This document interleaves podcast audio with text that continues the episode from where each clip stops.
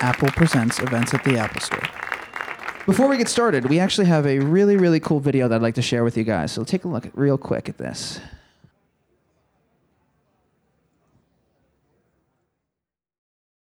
Mes chers amis, je vais avoir le plaisir de vous présenter ma dernière acquisition.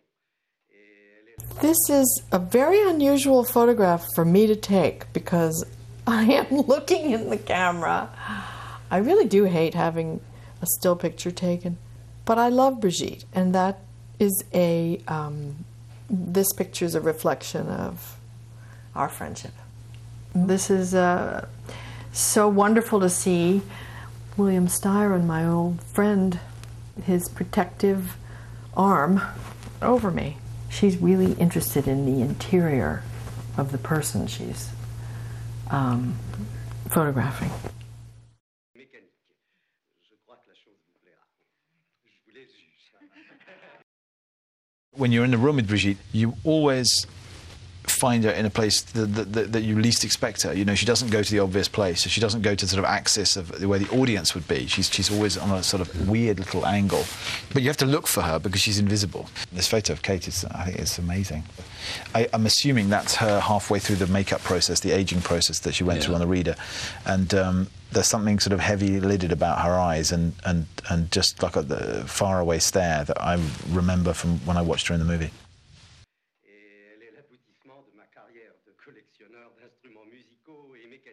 It's, it's very interesting the way um, she uses the camera as a instrument for life and for having a, a relationship with people and an instrument through which you see the world. And also she has an incredible ability to know when is the right moment. And that's why I think so many difficult people let her taking picture of themselves.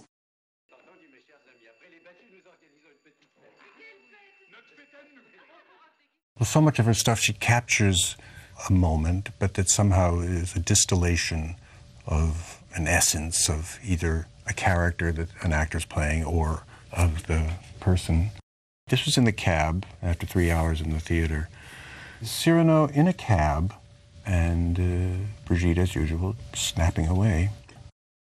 When I look through the book, I just see that cliche of having captured something essential, which is what makes it art, opposed to just another snapshot of somebody.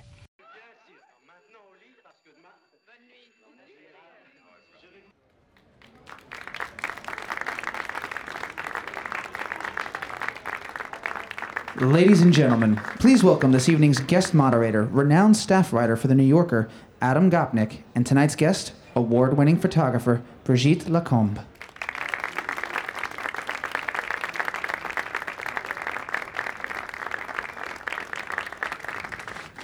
Good evening. Good evening. Brigitte, wonderful to see you. Good evening. Do you, do you realize we have known each other now um, for um, just shy of 30 years? That's an astonishing thought, Yeah, isn't it? it But is. it's a reflection, I think, also of your, um, your nature and the nature of your work, that it's very much about long term intimacy. That the people you have photographed, that you rarely, uh, people arrive at the studio and, and you shoot them, but most of the things that are deepest in your work come out of, uh, out of long term friendships. Yeah, absolutely. I've been following the same um, subject. I mean, usually actors or directors for some time, 30 years, you know. So this is the fir- bring. The, I think you need to bring the mic up a little. Oh, okay. There Yeah. you go. Okay. More. Yeah, so- okay. Um, as for instance, now this is the first time you met Meryl Streep. This is the first Yeah. time you photographed Meryl Streep. Yeah, it was on the set of Kramer versus Kramer, and um, um, that was the, the yeah the first time I met her, 79 in New York, and um, I was asked to come by Dustin Hoffman that I had been working with. Um, and do some picture on set, and then they asked me to do the poster, and that's the first time I met Meryl, and ever since we've had this ongoing uh, friendship that is a bit uh, strange because the thing that she likes the least in life is to be photographed, and all I want to do is to photograph her. But somehow we've managed to to do it. Did, Did you? One of the things I know you always, when we get a phone call from you, and you'll always say, "I met or I just saw the most astonishing new performer," or "I just," and you're always in searching for Yes. people of great gifts of, Yeah. of a kind. So, is that part of your art and part of your work? Is finding the people who who you think are interesting in each generation? Yes. Well, the thing is, I I want to to do what I want to do every day, in terms of photographing the people that are interesting to me. So, I'm generating a lot of my work by suggesting to magazine or to the people that I work with to photograph such person, and I'm trying to always um, photograph the people that are fascinating to me. So sometimes they are older people, sometimes they are young people that I just discovered. As a let's so this is Meryl being very Meryl, being very uh, it's a performance pic- uh, picture. One of the things I've noticed always in your work, Brigitte, is that you tend uh, to be fascinated by performers, but not always when they're performing. Very often, Yeah. your deepest pictures come out of moments of intimacy, relaxation, inwardness. Yeah.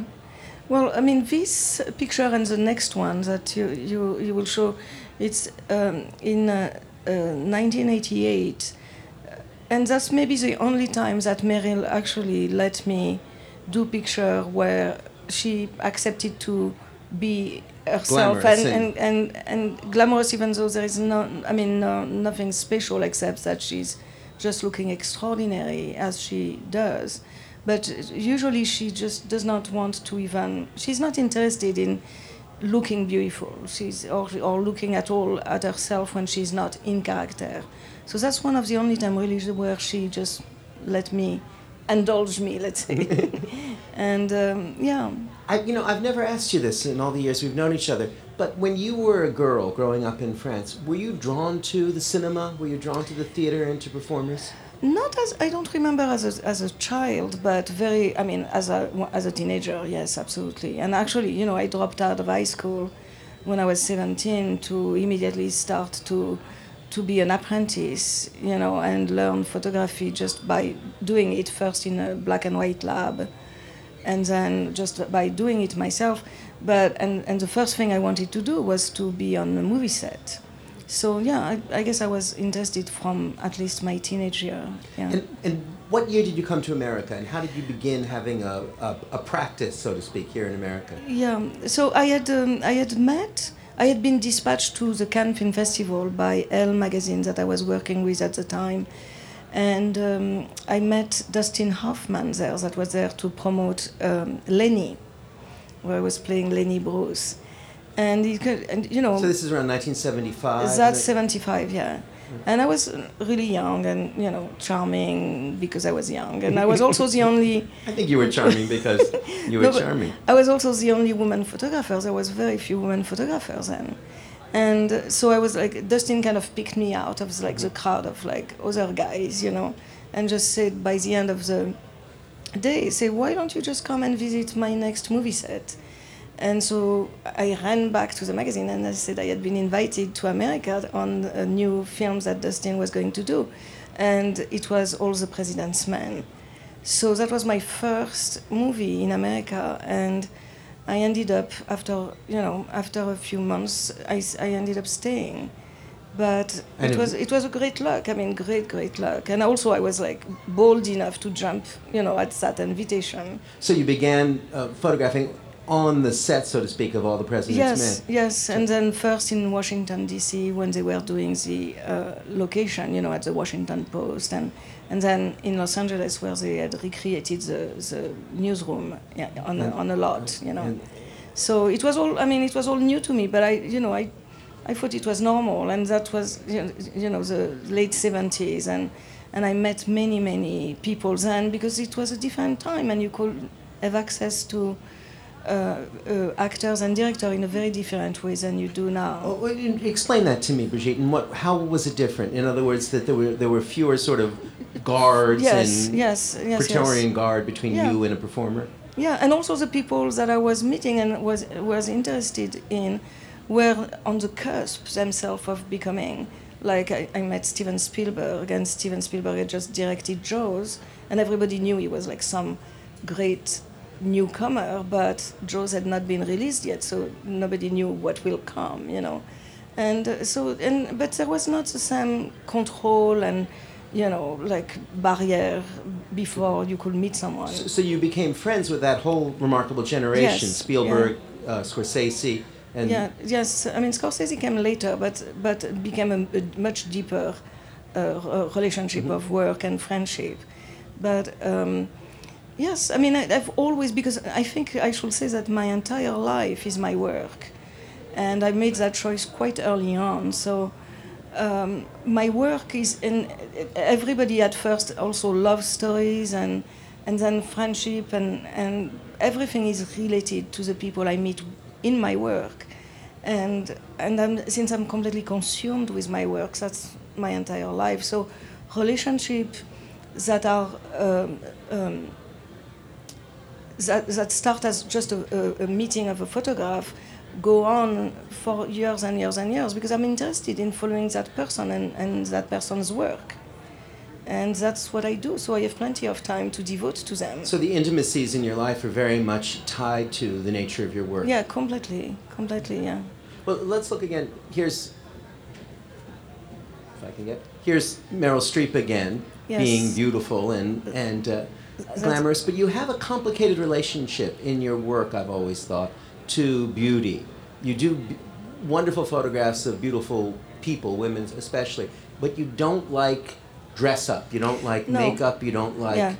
uh, the Yeah. superficial, the surface of things. Yeah. Well, if if I if I have the choice and I do a portrait of someone, I will always choose to have them without any adornment, and if I can do away with with um, hair, makeup, um, um, fashion of it, or even even like to the point where I mean any idea I never come with a, like a concept or.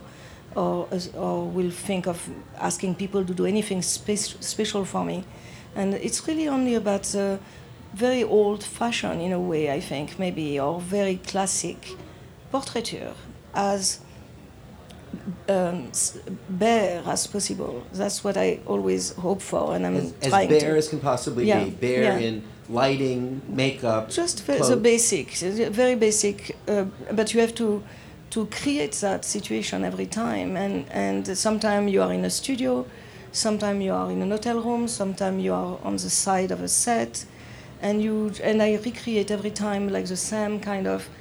Uh, protective environment that is very very simple with a white or a black background and i try to work with daylight. And that's it and i just stay one-on-one with a person which is as inti- intimidating for them as it is for me really because it's like being one-on-one and when you don't know someone or even when you know them sometime it really takes takes a lot out of you to actually really look at each other really Mhm. look. So The this is um, I'm sorry. I thought. Oh we yeah, had- the, where are we? Oh yes, that's also the, the other film. The first, my great uh, uh, luck was to be uh, invited to go on the set of Fellini's Casanova, Oh. and that was that's uh, Donald, Donald Sutherland. Sutherland as Casanova, and that's Federico Fellini, and that's one very important film. And uh, around the same time as it's also 1975 and that was very extraordinary too. I mean, my introduction to cinema between Fellini and Alan Pakula on, on, on this uh, project of All the President's Men was really remarkable, and uh, and I mean, it's completely like sealed my passion for movie for good. You Did, know. I, I don't recall. Did you do a portrait of Fellini? Yes, I did. Uh, it's not in that group, but Right. yes, I did. But, but, you know, I was. It was a very beginning and of my work, and I I, I did well. Uh, but it was very hard to do a good portrait of Fellini because he was like a complete performer, and even though he, He was ahead of you. Oh, he, he was ahead of me. Yeah, yes, he gave me what he wanted to give me at that time. Yeah, but he, he, very That's an nicely. interesting remark, Brigitte. Can yeah. you enlarge on that a bit? He gave me what he wanted to give me. Yes. Is that a is that something you have to fight against Yes. often with with Yeah. people? Not often, because I mean With that's performers, with yeah, with uh, Right. no, no, no, with with uh, with politicians, with uh, uh, businessmen, with people come with like an idea of what they should look like. I just had exactly the same experience with David Beckham, for example, which you know The the soccer star. the very the very one, yeah. Right. and uh, I'm helping out a New York audience here, bit. but and and you know like someone that will arrive with like one idea of what they look they should look like or what they look good in that specific like specific free quarter or you know eyebrow raise or whatever it is that they have in mind. And then it, you you know that there is i mean you you can try but there is no way you can go to the next level. Maybe it will take a lot of time that you don't have or they won't give you or um, that's all there is to record you know and that's sometimes the case. But you fight again. But one of the things you do, I think, beautifully is you work very quietly to break down that kind of reflexive defense and yeah i work quietly but uh, determinedly. i'm very determined but sometimes i don't i don't i mean usually i I'm, i can i can i can make it work but sometimes i can't so It's a. Um, so again, this is from the early part of Yeah. your work. This is um, two great directors, Truffaut Yes. and Steven Spielberg. Yeah, and that is one of my favorite uh, moments for me. In uh, was really quite remarkable because I had uh, to meet François Truffaut, who was that was oh, sorry that's a set of Close Encounter of the Third Kind, and that was '76. So I had just met Steven Spielberg the year before, and or something like that, and and uh, Steven had casted. Uh, uh, Truffaut um, to play the character of what turned out to be Professor Lacombe. And at the time when, when Spielberg wa- was writing the screenplay, he didn't know any other French people, so he gave my name to Truffaut. Oh, I didn't realize. Yes, I- he called him Professor Lacombe, which of course I was like very like enchanted, very pleased. He's the great UFO expert in the movie too. So Yes, every time we see that now, we have to realize Yeah, that's uh, Professor Lacombe. So this Yeah. is all about sort of coming into a new world, an extraordinarily exciting time yeah. in American film, and becoming and knowing people. And then here's a wonderful portrait. Talk, tell us a bit about this. Well, it's um, Elia Kazan, Kazan. the director, and that's in Paris in 1977. And Elia Kazan The director of On the Waterfront and um, uh, Streetcar Named Desire, Yeah. the great figure of yeah. the previous generation. Yeah, and and and uh, at the time, uh, you know, I mean, was either adored or hated for his political. He had named names in the McCarthy period. Yes, yes, but um, he came to Paris. He was actually um, he, he was um, um because he was. Um, I mean, coming to open a film, and somehow we struck a, a, a friendship. And um, I was already living in New York by then, and then for a few years after that, I used to go to his office to have lunch Huh. Uh, every in- in first York? yeah every Thursday, and uh, and he had a tiny tiny office above this you know the, this um, deli on Seventh Avenue by Carnegie Hall. You know this very famous Oh, the deli. Carnegie Deli. Yes, Carnegie Deli. deli. And so I used to go and, and just like sit in his office. We had like his secretary will bring like a little plate of cheese and cracker and apples, and we will just like have lunch like that. And he was telling me stories, and I was obviously listening, and uh, and he was a very remarkable man, obviously.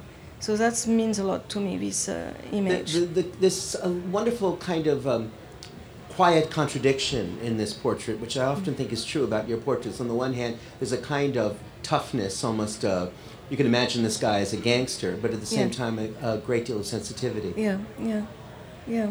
He was very. Uh, there was like some. I mean, I'm not going to talk about Kazan because there is so much to say, but you can see like like a kind of a something very very strong about him, a little angry and just like Do, do Then- you um, prepare for a portrait? This one comes out of an, an in, of, a, of a friendship, but do you prepare sometimes by, if you're photographing a writer, will you read their work beforehand? Do you is that important for you, or is it much more important simply to have the human uh, Uh, no, both both are both are important. I mean, both are to leave it to the moment and the the instinct that you have about someone. But of course, I mean, and usually a lot of time I, I photograph someone because I want to photograph someone. So then that comes out of my interest in their work. So then yes, I'm prepared in that way.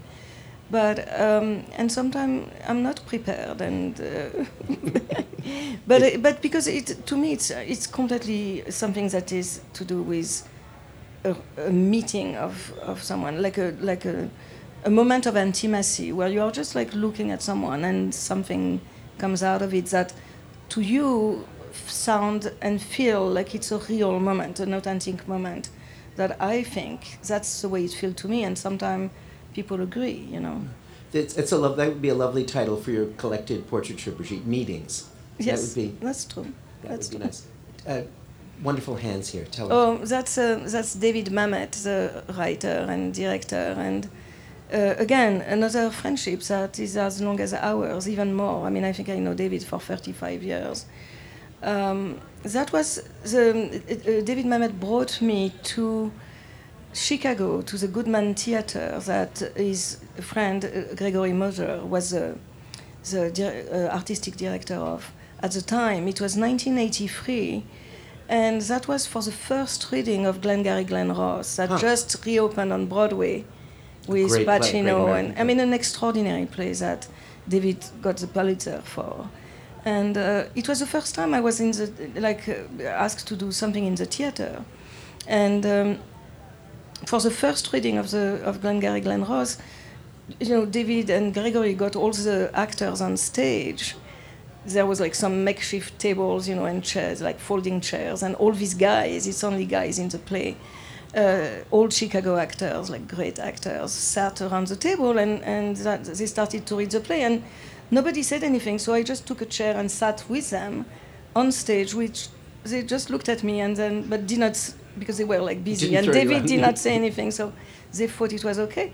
But it, then after that, I thought it was okay for me to be on stage. So that's the way, after that, I photographed plays. And then when um, uh, Gregory Mosher came and, and reopened the Lincoln Center Theater for the first time after it had been closed for years, he asked me to be the, The house photographer. Yeah, and then I just proceeded to always be on stage with everybody. And, and this is from um, this is David at um, At the table, the first reading the of first Glengarry of Glen. Glengarry, So it's a yeah. um, Yeah. real moment in the history of the American theater, and he's wrapped up, and he, but he's got a cigar. He was still smoking and drinking, and no more. and no more, and writing wonderfully. Um, Susan Sarandon here, also Yeah. also smoking. Yeah. Black and white, wonderful black and white. You almost always do, not your commercial work. I know you work in color, but your Yeah. personal work, your your your deepest work is in black and white. What does black and white give you that color can't? It's what every photographer will say, you know. That's, I mean, um, Everyone who works in black and white. oh, I don't have a bit. I don't have something clever to say, but um, I don't know. It seems like uh, for portraits, for sure, it seems like it's more. I don't know. It's more uh, immediate. You know, it's more immediate. You you see the essential of the emotion right away, and you are not distracted maybe by the color. It's more uh, pleasing to me. Also, I'm not exactly. Yeah, I mean, it's. No, that's all I have to say. Um, Orson Welles said once that every actor looks better in black and white. Well, I wish I had thought do about so, saying that. It was not a very profound remark, but it, Orson Welles said it. Yeah. Uh, Susan Sarandon then so was just Suzanne, I mean, she, you know, extraordinary face and and personality, and uh, I just love also that she's very, very direct and very, just really as as strong as as she is, as smart, but just direct. No, like flirtatious, like a lot of actresses do a lot of times. You know, to be like being sexy and everything off the shoulder like thing but so i just like like this incarnation of suzanne which is very true to her too to the in the thing. yeah Um, this is an extraordinary picture of the uh, a planked actor. yeah so that is uh, uh, during the, the on the set of dangerous liaison in france and um, stephen Frears film and that's 88 and that's john malkovich Uma Thurman and Swoosie Kurtz. It's like a, a break during the shooting. And uh, obviously, John was very, you know, comfortable being like the, the seducer that he was in that role. And um, it's just like all this. That's a moment you look for when you're on a movie set because I don't photograph the scene per se. I photograph what's around it, and so all this moment, you, uh, I mean, with Uma wearing her glasses in costume and so on, And sunglasses and- and smoking and all of that. I mean, you always look, we, you hope for a moment like that when you're on a movie set. I mean, at least I do.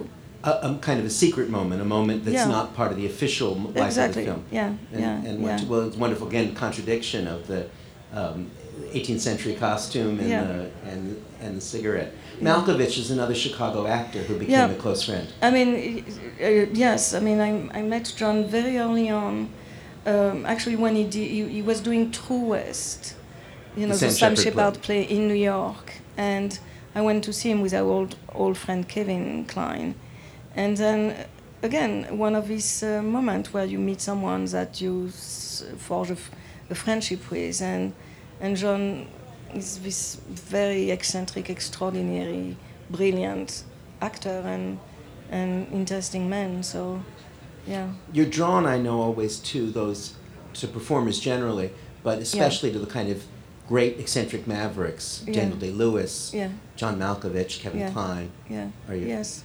Well, they're pretty charming and very interesting. It's, they it's hard to resist them. Here's an amazing photograph of Julia Roberts, Yeah. and it makes me want to ask you about. Uh, we talked about meetings about trust.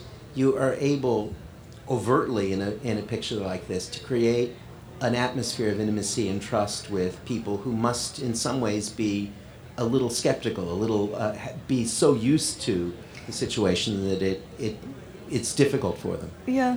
Well, in this case, it's 89, uh, and Julia has just really started. Uh, so it's like really catching her at the beginning of her uh, career. I think she had just done one film, Mystic Pizza, I think, Uh-huh. or something. So this is before Pretty Woman. Yeah, yes, yes, yes, yes. And actually, that image I like especially because, or that period, I should say, because it's also catching an actress before she becomes the personality that she will become, before everybody start to intervene and the stylist and the uh, you know, let's straighten your hair and let's you should wear that and you should do that and you should lose 10 pounds and you should all these things that where someone is still completely themselves, you know, or at least a, a, a, a very more more of an authentic version of themselves. the mask hasn't yet come on so Yeah. fully that it removes the face. Yes, or you can just like turn it on or off depending if you are in a public performance or if you are yourself. So it's just like more you are you are who you are at that point. And so for me, it's always like a wonderful moment to to photograph an actress like that in a very naked way, and then. And then, you know, I photographed Julia many, many times after that, but it still remains my favorite. It's a, wonder, it's a Yeah. wonderful picture too because there's a certain sort of irregularity in her face as Yeah. well that Mhm. isn't is beautiful, utterly Yeah. beautiful, but not a. She's not like conventionally beautiful, yeah, absolutely. Who's Oh. this? so this is uh, Louise Bourgeois, the artist in her studio. That was in '95 in New York, and that um, is one of like great moment. I mean, a low moment and a great moment for me because I had been asked by the New York Times magazine to do her portrait, and uh, by Holly Brubach, who was the editor at the time. Fashion editor. Yeah, and um, and and so um, Louise Bourgeois had accepted. Janet actually, Janet Johnson, my great Manager, agent and mhm. friend, and just reminded me that actually the condition for me to that, that uh, Louise Bourgeois had, had put is that I can come and photograph her, but I will have to submit all my picture to her, and not just the all the pictures you did of her. yeah, all the picture I did of her, and and I will have to do the photograph of her, then come back with the. At the time we were still working with film, come back with the, the contact sheet and the negative. and she will decide right then and there what was acceptable to her and what was not, and then it was also, and I, I have to say, I sorry, I did not tell you that she wrote me a note. She wrote a note, so a hand, handwritten note, from LB to BL, from Louise mm-hmm. Bourgeois to Brigitte Lacombe, and it was specified everything that will come back, and she will look through the photograph. What was not acceptable will be destroyed in front of me with the scissors. And now Jeannette reminded me that story like in detail and I'm stunned that I accepted. Right. But I was, I was like f- so fascinated with her as an artist, and in a way, I guess I decided I had no choice, and I really wanted to photograph her. And so we did. Jeannette came with me, and we went, and it actually took place. I mean, uh, not Louise Bourgeois herself, but an assistant of hers. The, the official Yeah. assassination with of the with with Jeannette pictures. being also like and Louise Bourgeois like looking that it was actually really taking Indeed. place according to her specification, and now of course it's absolutely fantastic because not only I have these portraits that I love of her, where she made herself the little like uh, what are they called again the little things that you make with your hair on the side Uh, pigtails, braids. pigtails. She made the pigtails herself. And, and, and then the thing is, I have a true Louise Bourgeois now because I have this letter, handwritten letter from her, which is the most eccentric thing that I have ever And- given, and- been given. So much part of her so, um, so much better. But what's fascinating about that is that this isn't what you would think of as a conventionally sort of sage portrait of a great. It's a very eccentric portrait, and she, but she loved it, and she. She loved it. Oh yeah, no, no, that's what she wanted. She wanted, she wanted to look like that. She didn't want to look like Louise Nevelson. No. She didn't want to look. She didn't want to look. She was the anti-Louise Louise Nevelson. Nevelson. Yeah. It's a wonderful picture. um, now here's Oh. a case where actually where artifice and play acting um, assume center stage in a way that they don't often in your work. Yeah, but I have to say again, none of it was my idea, Mm-hmm. and I insist on it, which of course can make me sound like a nitwit a little bit. But uh, so Jerry it's, Hall and Mick Jagger. yeah, Jerry Hall and Mick Jagger. In their sh- at the time they were still married. It was 1996. In France, they had a chateau. They may still have it. I don't know. Chateau de la Fourchette. One of, one of them has it now, Yes. anyway. yes, exactly. and um, I was uh, I was doing uh, like this big uh, story on Jerry Hall that was more of a fashion story at the time. I was still doing fashion, and uh, um, um, it was for Vogue, for French Vogue, and it had been agreed upon before. Again, as all, these two stories back to back are showing you how much like negotiation, Negotiation in- goes into the this current- thing. right. So um, that Mick Jagger will come at some point and be part of one picture. And Mick had agreed with, it had been a conversation with the editor at the time, Joan Juliet Buck. Anyway, so we spent a great day in this extraordinary place doing picture of J- Jerry Hall and the kids. And then I see towards the end of the day, the light is going and uh, Mick No Mick, not no, come. right. So, uh, and I see him, he's like right here, you know, like playing with the kids. And so I go to him and I ask him, will he come now? And he said, oh, yes, okay, okay, but give me a minute. And he go, he disappears and he comes back like that with, uh, you know, half an hour later with hair, makeup, and having borrowed one of the dress from the Vogue shoot and just stands there. And and for me, it was very extraordinary because it had been, I and he, he was very serious about it. He was not. I mean, it was a actually a genuine moment, and he was not. He being, wasn't being campy. No, he, was wasn't not being, campy. He was not. I mean, it was even a little sad. I thought, you know, because I think maybe he looked a little bit maybe like his mother, or I was not sure. But anyway, it was like so beautiful and unexpected for me, and I treated it, and so did they, as a as a serious portrait. And so for me, that that's it's just like the best of the best when someone, not me, is coming up with the idea of what the image is that represents them. And So it was his gesture, not yours. completely, completely. And and uh, I think he, he likes the picture now, so so it was a nice moment too. No, no, exactly. It doesn't. It's a, it's a, it's an amazing thing, and it doesn't have the feeling of cross-dressing. It has the feeling No, of A fam- family portrait, like yes, a, exactly. at the chateau. Uh, this is a favorite of mine because it's a real study about beauty and time and age and innocence and experience. Yeah. So that was done also, that was in London in 99, and it's Twiggy. the great uh, model who was Of like the 1960s. yeah, and and and Kate Moss, and that's the only time, as far as I know, that they were photographed together. That was certainly the first time, and I don't think they were photographed together again. And it was quite extraordinary because we've known these faces, you know, so well, and and both of them were completely trepidatious and and excited with I mean, Twiggy to like meet her, like basically copycat. That was like the new version of herself. And then for Kate, Almost to, her granddaughter. yes, yes, and for Kate to meet like her idol and the the, the trailblazer, you know, of that of, of that world. And these two faces are, are yeah, very very. Anyways, that was a good.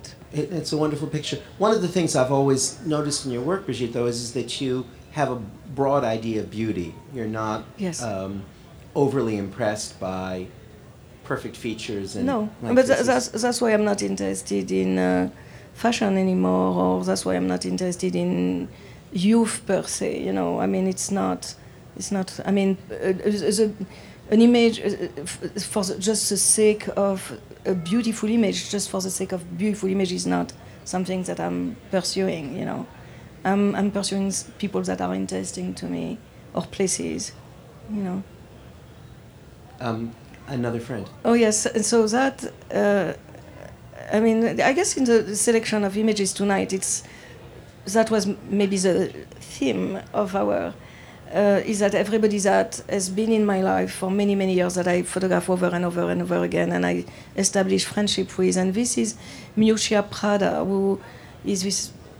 Uh, Great you know, she's a great designer, and, and, and her company Prada, of course, and um, and she's at home and but she she loves jewelry and uh, she it was like on a Sunday and we just decided I, she was in her swimming pool and she had this jewelry you know on the side at the at the home and she she just like as a playful gesture put one on in, when she was in the swimming pool and and it became my favorite portrait of her. But um, and she's very private and she's not someone that that likes to pose in any way. But it was more of a kind of a moment a playful moment that became a beautiful um, But, but that's a role you like as a photographer. It's not to sort of intervene and put that on her head. But No. as Kevin Kline said in the video, you like to be on the periphery Yes. observing and Yeah. then come forward and Yeah. seize a moment. yes yes yes it's much more interesting much more interesting.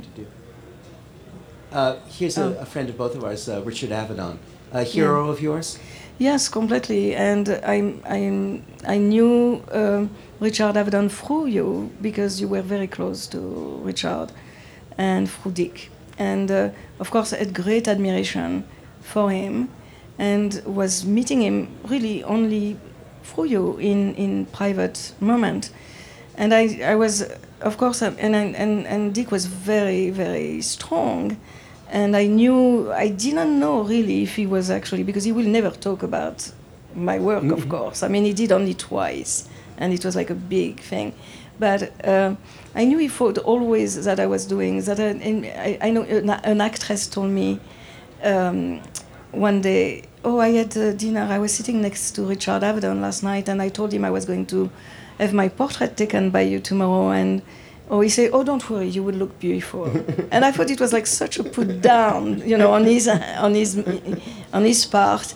But I had my good moment after that because a few months later, Dick asked me to come and take his portrait Yes, that was. for some great exhibit he was having, retrospective, and and I thought that it was so interesting that he would rather be photographed by me, knowing that he would look good. That, And- well, I think I think you read that properly. He knew Yes. he, he he had, he did admire your work, and as you know that you once did a portrait of our your goddaughter, yeah, our daughter that story, Olivia, Adam, yeah. and uh, it's a wonderful portrait. Olivia was three, and there's a beautiful contradiction in the portrait between the enormous chubby succulence of a of a three-year-old and the kind of Hannah Arendt like anxiety and intelligence radiating from her eyes.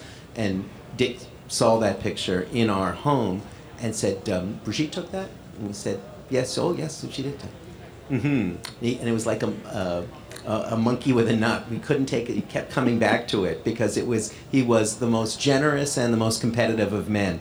And when he saw somebody else had gotten something right, it, it both delighted and disturbed him in, in, in equal measure. But it's a wonderful picture of Dick, I think, in part because um, Dick was one of those practiced performers. He knew he was on to the game, and yet you got him, you got something out of him that he wasn't entirely prepared to give, Yeah. and that was the sort of Jewish grandfather sweetness in his in his uh, in his eyes. Uh, But Adam, say also what Dick told you about photography. I'm sorry, Yeah. that was the next thing I was going to say. Oh. We were once talking about uh, photography, and he said to me, I could teach you everything I know about the technical side of photography in half an hour.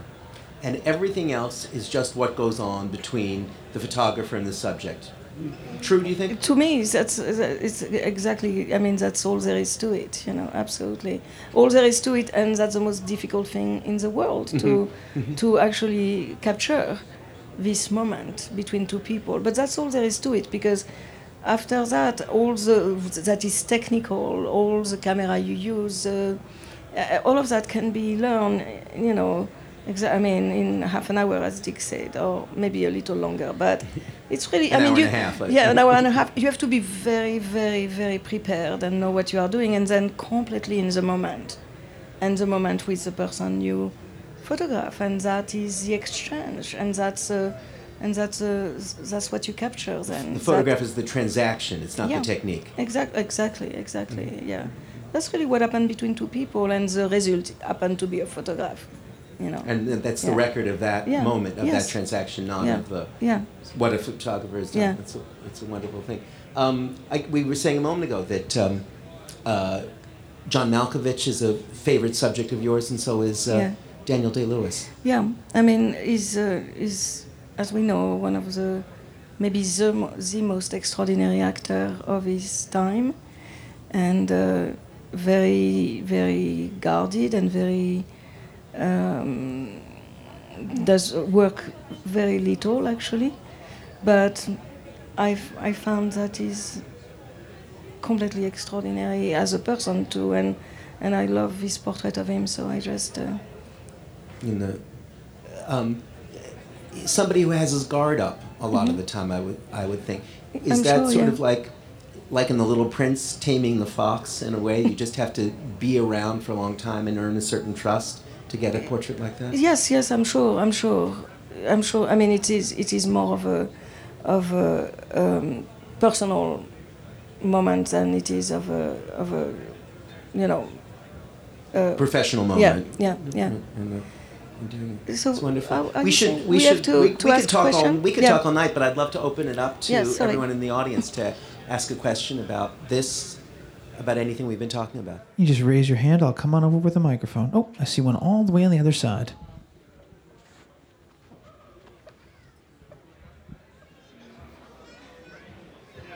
You talk about capturing the moment, but how many pictures do you take before you get that moment? You know, again, it's a, it's a, it's a question. It's there is no rule. There is no, there is no rule for that. Sometimes you get it right away. You feel, and sometimes it takes a longer time. And again, it's not about the, how many picture you take. You know, it's is do you do you get what you want, what you are looking for at the end is what counts. So. I don't. Uh, sometimes, yeah. Sometimes you get it fast. Sometimes you don't. Thanks. Has there ever been an occasion, Brigitte, when you've, um, you know, you haven't got it, and you feel just frustrated at the end of the day? It just isn't there, and you need to go back, or you just have to sort of surrender. yeah, not I happen? mean, yeah, it happened. It happened, and then you just have a, not a great picture, and Has then you have to live with that, and you are really mad at yourself. And and not mad at the subject. you can be mad at the subject too. I want to. Um, please raise a hand if you have something else. I don't, we have. Uh, uh, this is a, a lovely study of a, of a, talking about photographers and their subjects. This is a great director and his favorite vehicle, Martin Scorsese and Robert De Niro.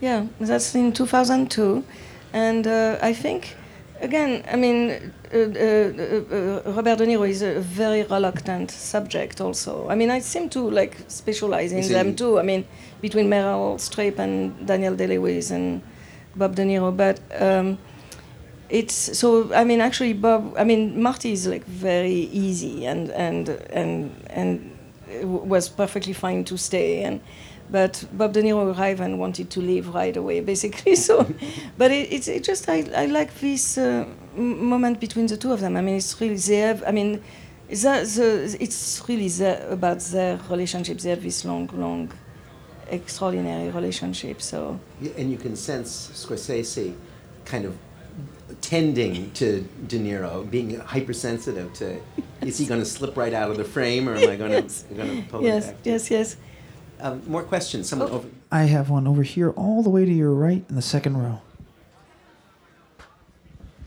So I have a question about um, the remark that you made about Richard Avedon, where you said it's not so much about the technical ability, but this moment between these two people. And I'm wondering, like to me, what I see is a certain honesty, a, a, a brief moment that has um, where where you know the subject is revealing something about themselves, and I'm wondering how you go about evoking that with your work. Um, I think uh, um, it's it's it's it's again it's uh, it's completely uh, it's it's it's I think I'm completely in the moment, and I'm completely there to listen and look at the person, and I'm hundred percent there for them. So I'm absorbing, and I'm I think there is a sense of being in good, you know, like uh, in, I, I'm, I'm full of good intention. I'm not trying to catch anybody into like a mo- bad moment or like a, a, a moment that they won't give. I mean, I'm interested in a, in an exchange. I'm not interested in stealing something. And also, I always put people in a very intimate setting, very protective setting that by making a little, you know, like protective studio around them, putting them in a good light, and, and staying one on one with them, which is very at first unsettling, but then kind of comforting, I think. You, mean literally So- physically building Yeah, a little- physically to make a little house, you know, around them, and uh, and really no play. I play no music. I don't really talk that much, and and uh, it's just like an intimate moment that people can relax into because they feel they feel they are well. You know, they are not under threat, which they can be a lot with some other photographer. Um, I've also noticed something, Brigitte. I wonder if it's like self-conscious uh, uh, technique on your part. Is that often when I've watched you photograph, you'll sort of blow off twenty or thirty shots, sort of to Oh, let that's a question. That's an answer for you. that, eh, eh, eh, to get somebody sort of to let them exhaust Yeah. their practiced way of being before you can go. Yes, yes. I mean, it can be like you can, because it's okay to shoot, and you know that it does not matter if it's not the moment, and and people get used to, to that to have like the, the the picture being taken, and then they are not as anxious or waiting. If you take only three shots, and it's just like so important, you know. So maybe that's part of it. Yeah. Is, is doing it. Yeah. Here's um, uh, Leonardo DiCaprio on the set of um, Gangs of New York. Gangs of? New York in, two, in 2000 at Cinecittà in Rome, and that was again, I mean, the kind of moment you look for on a movie set with Leo. Having this, it, it was the first little digital camera, and that he was in character, but suddenly like pu- pulled out this little camera out, and um, and just like I mean, it's a it's a, that's a kind It's like of this. It's like the cigarette that Yeah. Uma Thurman is smoking. It's uh, a contradiction. So- Digital photography. Has there been any um, change in your work as you've gone from working with kind of classic optical photography into the new age? I think you have to be very. I'm, I'm trying to remind myself constantly that you have to be very, even more vigilant, because with digital, you there is no end. You know, at least before you had like rolls that would stop, and kind of reminded you right. that you had to pay attention to, to be to be very vigilant of not taking too many just moments. That does not mean anything, and so digital kind of encourage you to just like shoot. And you have to be careful to to to remain disciplined within something that is completely open-ended you know well, that's maybe the most important thing Uh, we have time for two more questions. I have one right over here on the end. I know that you're interested in American politics, and I was wondering um, do you find it different doing a portrait of a politician than an actor? Oh, hmm. It's a good. Well, Let's. Cl- let me so click I mean, forward. we we okay. So we we're going to click past okay. things because we're talking about uh, politicians and and Yeah. performers. Okay, so for example, this one uh, portrait of Hillary Clinton in 2008. That was uh, we had set up a, talking about setting up a little studio, you know, in a. It was on top of the AIPAC building in Washington D.C. and.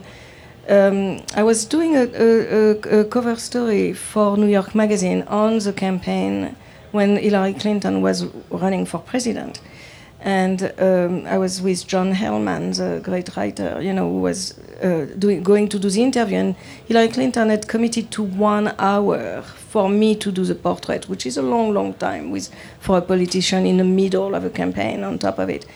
But that day is when she decided to terminate her campaign, realizing she was Defeated. yeah, she she just decided she will stop it. And I thought for sure she had just announced it downstairs, and I thought she's not going to do the portrait now. And I was disappointed, but understood. But she came upstairs and said, I'm ready, let's do the portrait. And she did not try to give me less time. And I asked her, and she was, you know, like made up, like, because she was on, on the campaign trail, and she had like an outfit on and jewelry. Professional, And, yeah, yeah, Yeah, pro- right. very professional and hairdo and so on. And I said, will you be, will it be okay to pull your hair back, take down the makeup, get rid of the jewelry, and just wear this white shirt? And she looked at me and she said yes, and just stood there. And it was one of the most extraordinary moments, really, of uh, just being very professional, deciding to trust you, and uh, being the extraordinary woman that she is. I mean, uh, and, and being true to her word. At that moment, that she could really, I mean, nobody would have said it, anything if she had said sorry, but another time, you know. So, anyways, that was an important moment. And then, if we, I know we don't have that much time, but we could go to. forward to, to, and that again, yeah, I was uh, again uh, really lucky, but it was before. Um, um, uh, he, he, he, he just he had not announced yet that he was going to run. So it's about a year before yeah, that. Yeah, that's 2006, and uh, again I had a good amount of time with him in his office, and I set up a little daylight studio in his office in Washington, and uh, spent all this time with him. And I was able. It's just very extraordinary, especially with powerful, extraordinary figure like that. That when you get to just look at them, and especially before when I was working, and I still do uh, every time I can with a Hasselblad and film, that you really get to look into someone's face. That is a face you know very well from a public, from many, many other picture and appearances and everything, but you are just one on one with them. And uh, you have this moment that you have the same as you have with uh, someone else, but they are, you know, a person before you. yeah. Can we take so- one last question and One then I more know question. and then I know we have to to stop. Well, well, all right. I'll ask one last. I'll ask one last question. Um, what do you see f- going forward? You've done this extraordinary body of portraiture, performers, politicians, and now the the last turn you've made is something totally different, which is uh, uh, athletes as a subject as a subject in the new book you've done or the new the new exhibition. Um, well, this uh, uh, this was uh, athlete um, Arab Arab woman athlete, and and that was that was a project I did for the Qatar Museum Authority. It was an, an exhibit at Sotheby's in London for the uh, at the time of the Olympic this summer, and that was a complete discovery for me because I know nothing about sports and and care nothing about sports. I didn't know. I, I'm now I care a lot, but yeah, no, I did not care very much before. But it was like discovering a new world, and uh, absolutely fascinating world to me. This woman, and it, it, it just also happened to be like the most topical subject uh, at the Olympics. That w- what country will let women uh, participate and and w- I mean it was and the variation The, and the intersection of the Arab Spring and the Olympic summer. yeah, the- I mean that that was a very very interesting project that we worked on for a year, and uh, so no, I'm, I just intend to go on, you know, to do as many as many portraits and, and, and stories as I can, and keep traveling, and um, that, that's um, my life. And every year, this is the thing all of us who love Brigitte always say that every year longer that she stays with us in America, her French accent gets more powerful. I know. I have to apologize to all of you. Yes. Thank you so much, Brigitte. Thank you, Thank Adam. you all for coming. Thank you. Thank you. Thank you.